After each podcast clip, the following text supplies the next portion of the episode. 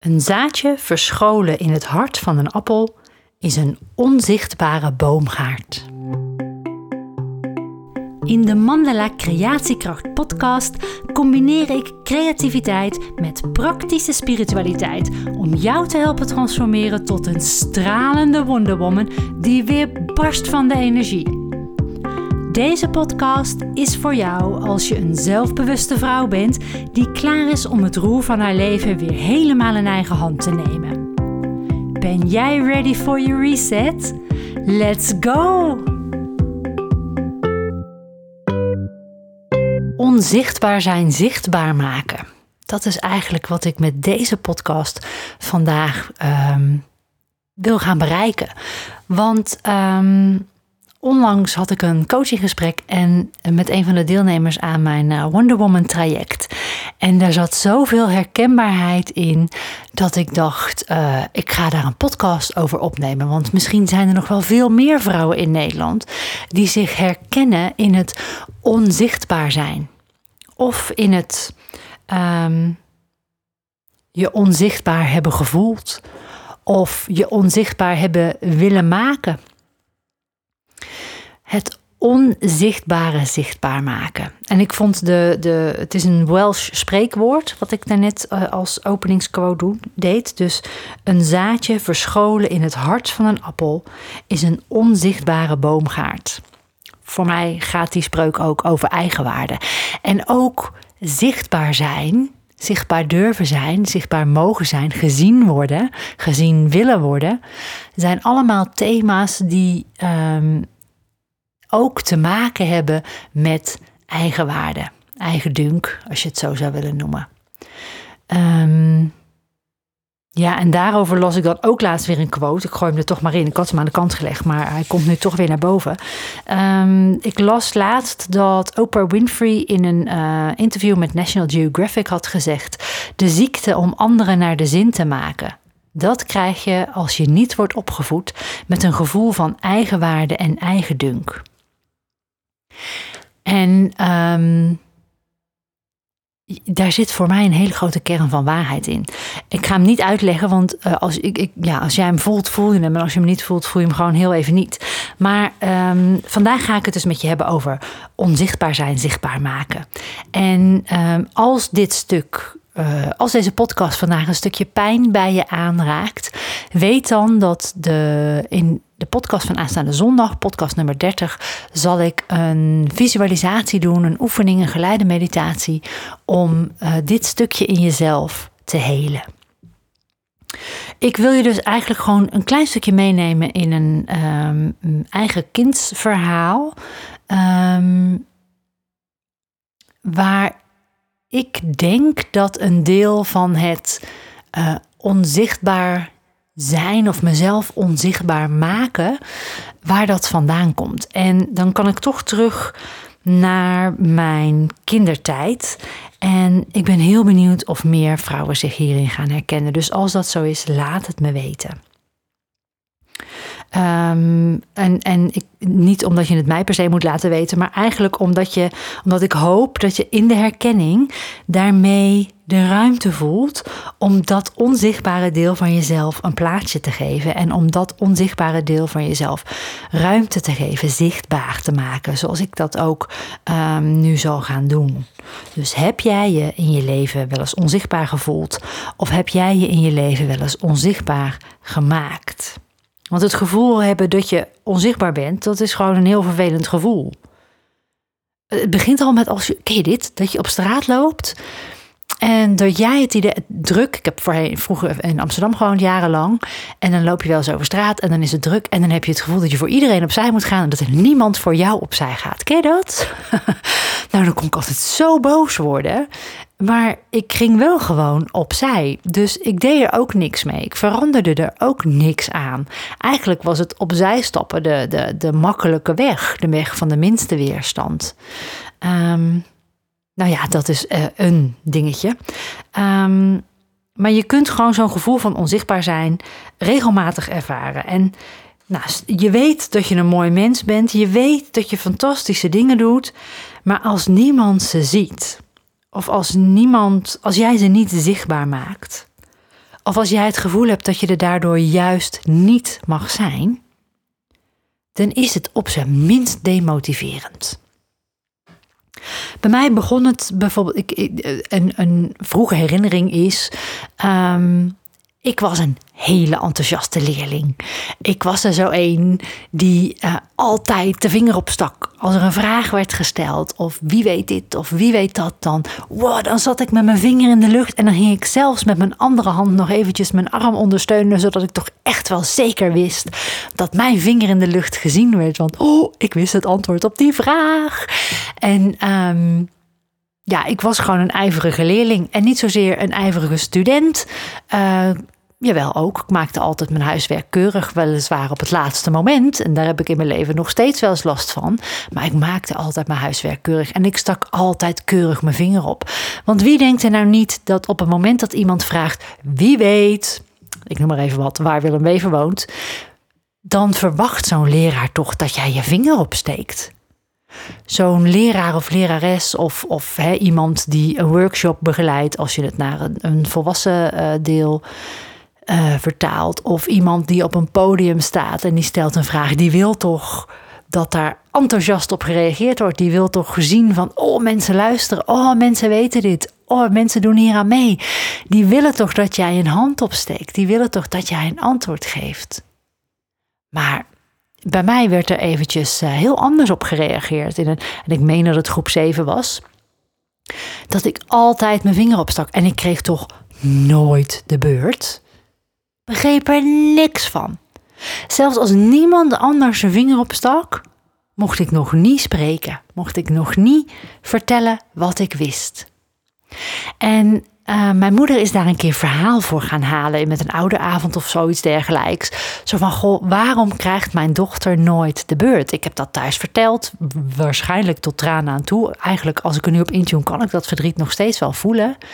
Waarom krijg ik niet de beurt? Ik doe zo hard mijn best om zichtbaar te zijn, tussen haakjes. En ik word gewoon niet gezien. Ik word kapot genereerd. En toen zei die leraar: Ja, heeft geen zin. Ze weet toch het antwoord al. Nou, mag ik die even bij je laten resoneren? Herken je die? Dus iemand die het al weet, in dit geval ik, die dol enthousiast mee wil doen, die staat te springen om uh, te laten weten dat ze er best heeft gedaan, dat ze erop heeft gestudeerd en dat ze het wel weet.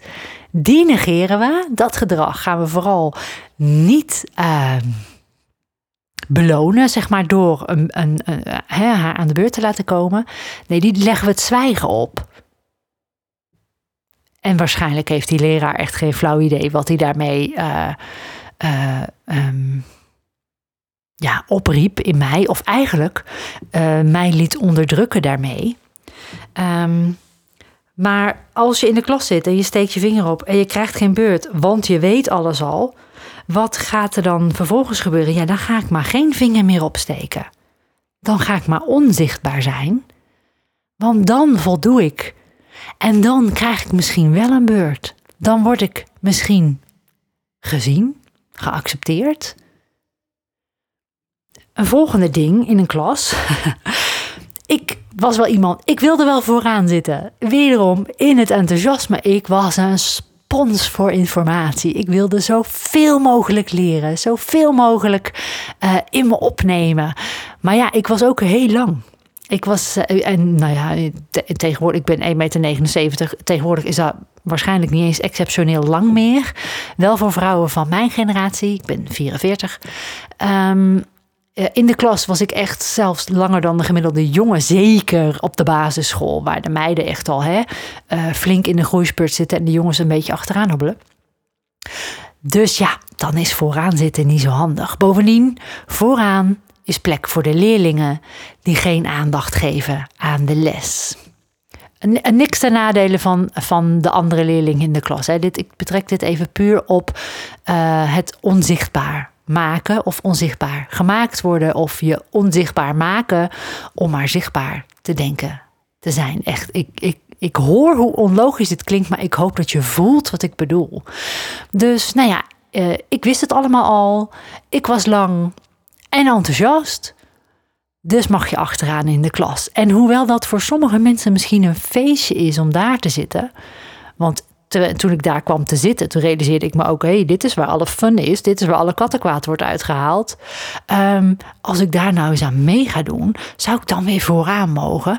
Ehm, alleen ik durfde daar gewoon niet zo goed aan mee te doen, want ik wilde de beste leerling van de klas zijn. Ik was overigens bijna altijd de op één na beste leerling van de klas qua cijfers. Um, en ja, dat was altijd een beetje zo'n strijd tussen mij en nog iemand. En ik weet haar naam nu nog steeds. Dus dat is wel erg grappig. Terwijl ik echt super slecht ben in jeugdherinneringen, in namen, uh, dat soort dingen. Maar haar naam weet ik echt nog steeds. Dus ze zat altijd een half puntje of een puntje boven mij.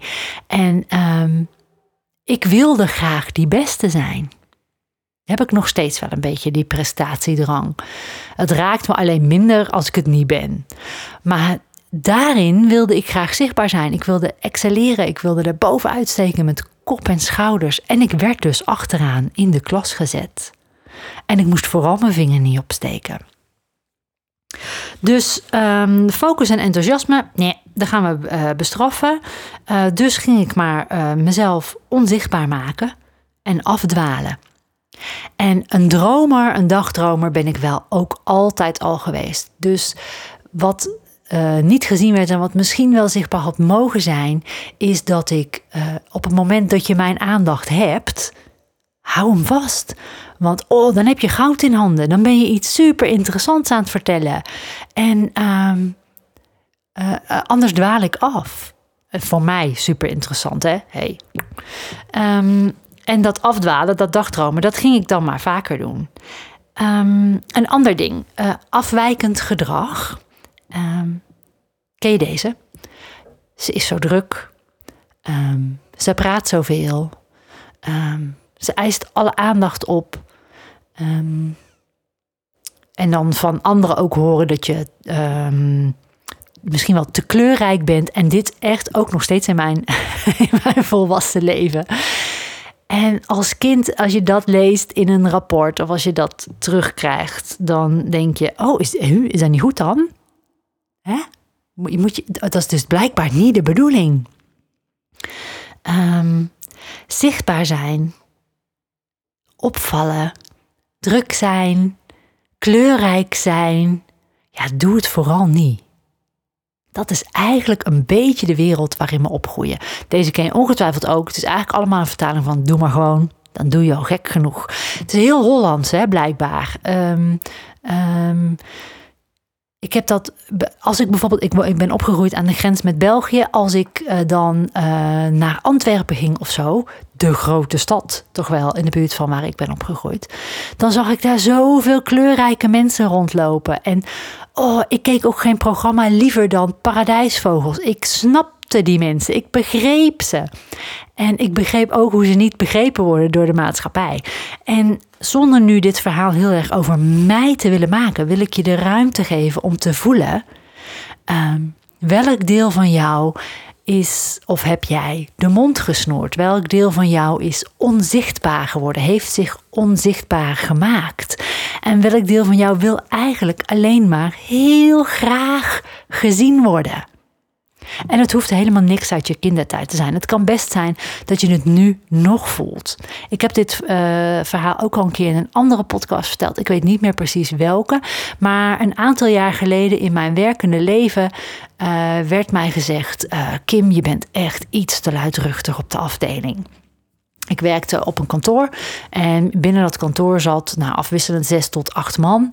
En um, ik zat tegenover de uh, leidinggevende van die afdeling. En ja, sorry, maar als ik lach, dan hoort de hele wereld dat. Er gaat echt niet zachtjes. Dan hoorde je aan de andere kant van de gang deuren dichtgaan. um, ik heb geprobeerd wel eens zachtjes te leren lachen, maar ik heb dat opgegeven. En ik ben vooral trots op dat ik gewoon hard durf te lachen. Um, wat andere mensen daar ook van vinden. En als je last hebt van iemand die veel lacht, um, zoek hem eens bij jezelf, zou ik willen zeggen. Ehm, als het tenminste oprecht lachen is, niet weglachen. Dat zijn twee verschillende dingen. Maar er werd me dus gezegd: ik kan me niet concentreren, ik kan me niet focussen. Je bent te druk, te aanwezig, te luidruchtig. Ehm, dat moet echt minder. Ja, en uh, ik, zonder het me te realiseren heb ik dat ook gedaan. Ben ik minder luidruchtig, minder aanwezig, minder lacherig. Ik ben gewoon van alles minder gaan doen. En ik heb eigenlijk mijn eigen vuur toen een poosje gedoofd. En een half jaar later had ik toen ongeveer mijn functioneringsgesprek. En toen werd het tegen me gezegd door diezelfde leidinggevende. Waar is die Kim gebleven die er altijd was? Waar is het zonnetje in huis gebleven? Waar is. De... En zei ik: Ja, hoor eens. Wat wil je nou? Ja, ik hoop dat ik deze niet hoef uit te leggen eigenlijk. Uh, ik hoop dat ik deze een beetje buiten de emotie kan laten. Maar, maar hoor je wat er gebeurt? Herken je deze misschien ook? Misschien wel naar jezelf toe. Dat niet eens iemand anders het tegen je heeft hoeven zeggen. Maar dat je hem tegen jezelf hebt gezegd. Je bent een beetje te druk, een beetje te luidruchtig. Doe nou rustig, een beetje zachtjes. Ehm, nou, ik weet niet hoe het met jou is, maar voor mij is die tijd wel een beetje voorbij. Dus uh, hey, alleen al het feit dat ik een podcast ben gestart, hier ben ik, hier sta ik, ik heb je wat te vertellen. Als je wil, mag je luisteren. Als je niet wil, luister je niet. Maar mij snoer je niet de mond die probeer ik steeds meer neer te zetten, steeds meer mijn podium te pakken. En die gun ik jou ook. Laat dat innerlijk vuur niet doven. Laat je zien, laat je horen. Wees jezelf, wees kleurrijk. Lach in het leven, heb plezier. Wat is er nou in hemelsnaam op tegen om plezier te maken? En als iemand er last van heeft, natuurlijk kun je rekening houden met elkaar, absoluut. Ehm, dan ga je ergens anders lachen. Of de andere persoon gaat ergens anders naartoe. Vind een middenweg, maar laat je niet je vuur doven. Laat niet je passie wegnemen. Laat niet je energie uh, minderen. Ehm, wees gewoon dat stralende bruistabletje. En wees energiek. En uh, zolang het oprecht is, vanuit je hart en niet om uh, als een roep om aandacht, maak wel dat onderscheid. Als het niet is om dingen weg te lachen, maar als het oprecht is, maak ook dat onderscheid. Wees alsjeblieft jezelf. Zorg dat je onzichtbare jij zichtbaar wordt. En uh, dat is eigenlijk wat ik je vandaag wilde vertellen. Uh, en waar ik je dus ook bewust van wilde maken, mochten er nou kinderen in je omgeving zijn waarvan jij nu denkt, oeh, dat patroon heb ik daar misschien ook wel opgelegd. Um, dat gaan we vanaf nu anders doen. Dan als ik één kind kan bereiken in de wereld die wel zichzelf mag zijn, waar enthousiasme wordt beloond, um, waar leergierigheid uh, uh, niet onderdrukt wordt, um, dan ben ik er ook. Maar als ik een volwassen vrouw bereik die nu denkt: Holy shit, ik heb me mijn podium af laten pakken. Ik heb me mijn vuur laten doven. Ik mag weer stralen. Ik mag er zijn. Ik mag het podium innemen. Ik mag mijn authentieke waarheid spreken dan ben ik ook al heel blij dat je deze podcast hebt geluisterd. Dus uh, linksom, rechtsom. Ik hoop dat je hierin een uh, enige vorm van herkenning vindt en een patroon kunt doorbreken. Ofwel van jezelf in zichtbaarder worden, ofwel in anderen niet uh, onzichtbaar laten voelen. Um, en weet dan dus, aanstaande zondag in aflevering 30, Selfcare Sunday nummer 15, ga ik je meenemen in een visualisatie, een geleide meditatie, om jouw onzichtbare zelf zichtbaar te maken en um, te helen eigenlijk. Dus um, ja, tot zondag. Dag. Dankjewel dat je luisterde naar deze aflevering van de Mandala Creatiekracht podcast. Ben je nog niet geabonneerd? Doe dat dan even via je favoriete podcast-app en zet ook die notificatiebel aan, dan hoef je niks te missen. Vond je deze podcast waardevol? Deel hem dan bijvoorbeeld door een screenshot van deze aflevering te maken en die in je social stories te delen. Maar vergeet me niet te taggen, want ik vind het onwijs leuk om te weten wie je luistert. Je kunt me vinden onder Mandela Academie. En als je iets voor me terug wil doen, omdat je de inhoud van deze podcast waardevol vond, laat dan alsjeblieft een 5 sterren waardering achter op Spotify of schrijf een review in Apple iTunes. Zo kunnen meer toekomstige Wonder Women me vinden en stralend hun volgende hoofdstuk ingaan. Voor jou wens ik dat je de inzichten die je mocht ontvangen lekker meeneemt je dag in en op hun plek laat vallen. Als je ze met me wilt delen, mail me dan of stuur me een DM op Instagram. De details staan in de show notes. Geniet van je dag en tot snel. Ciao Bella!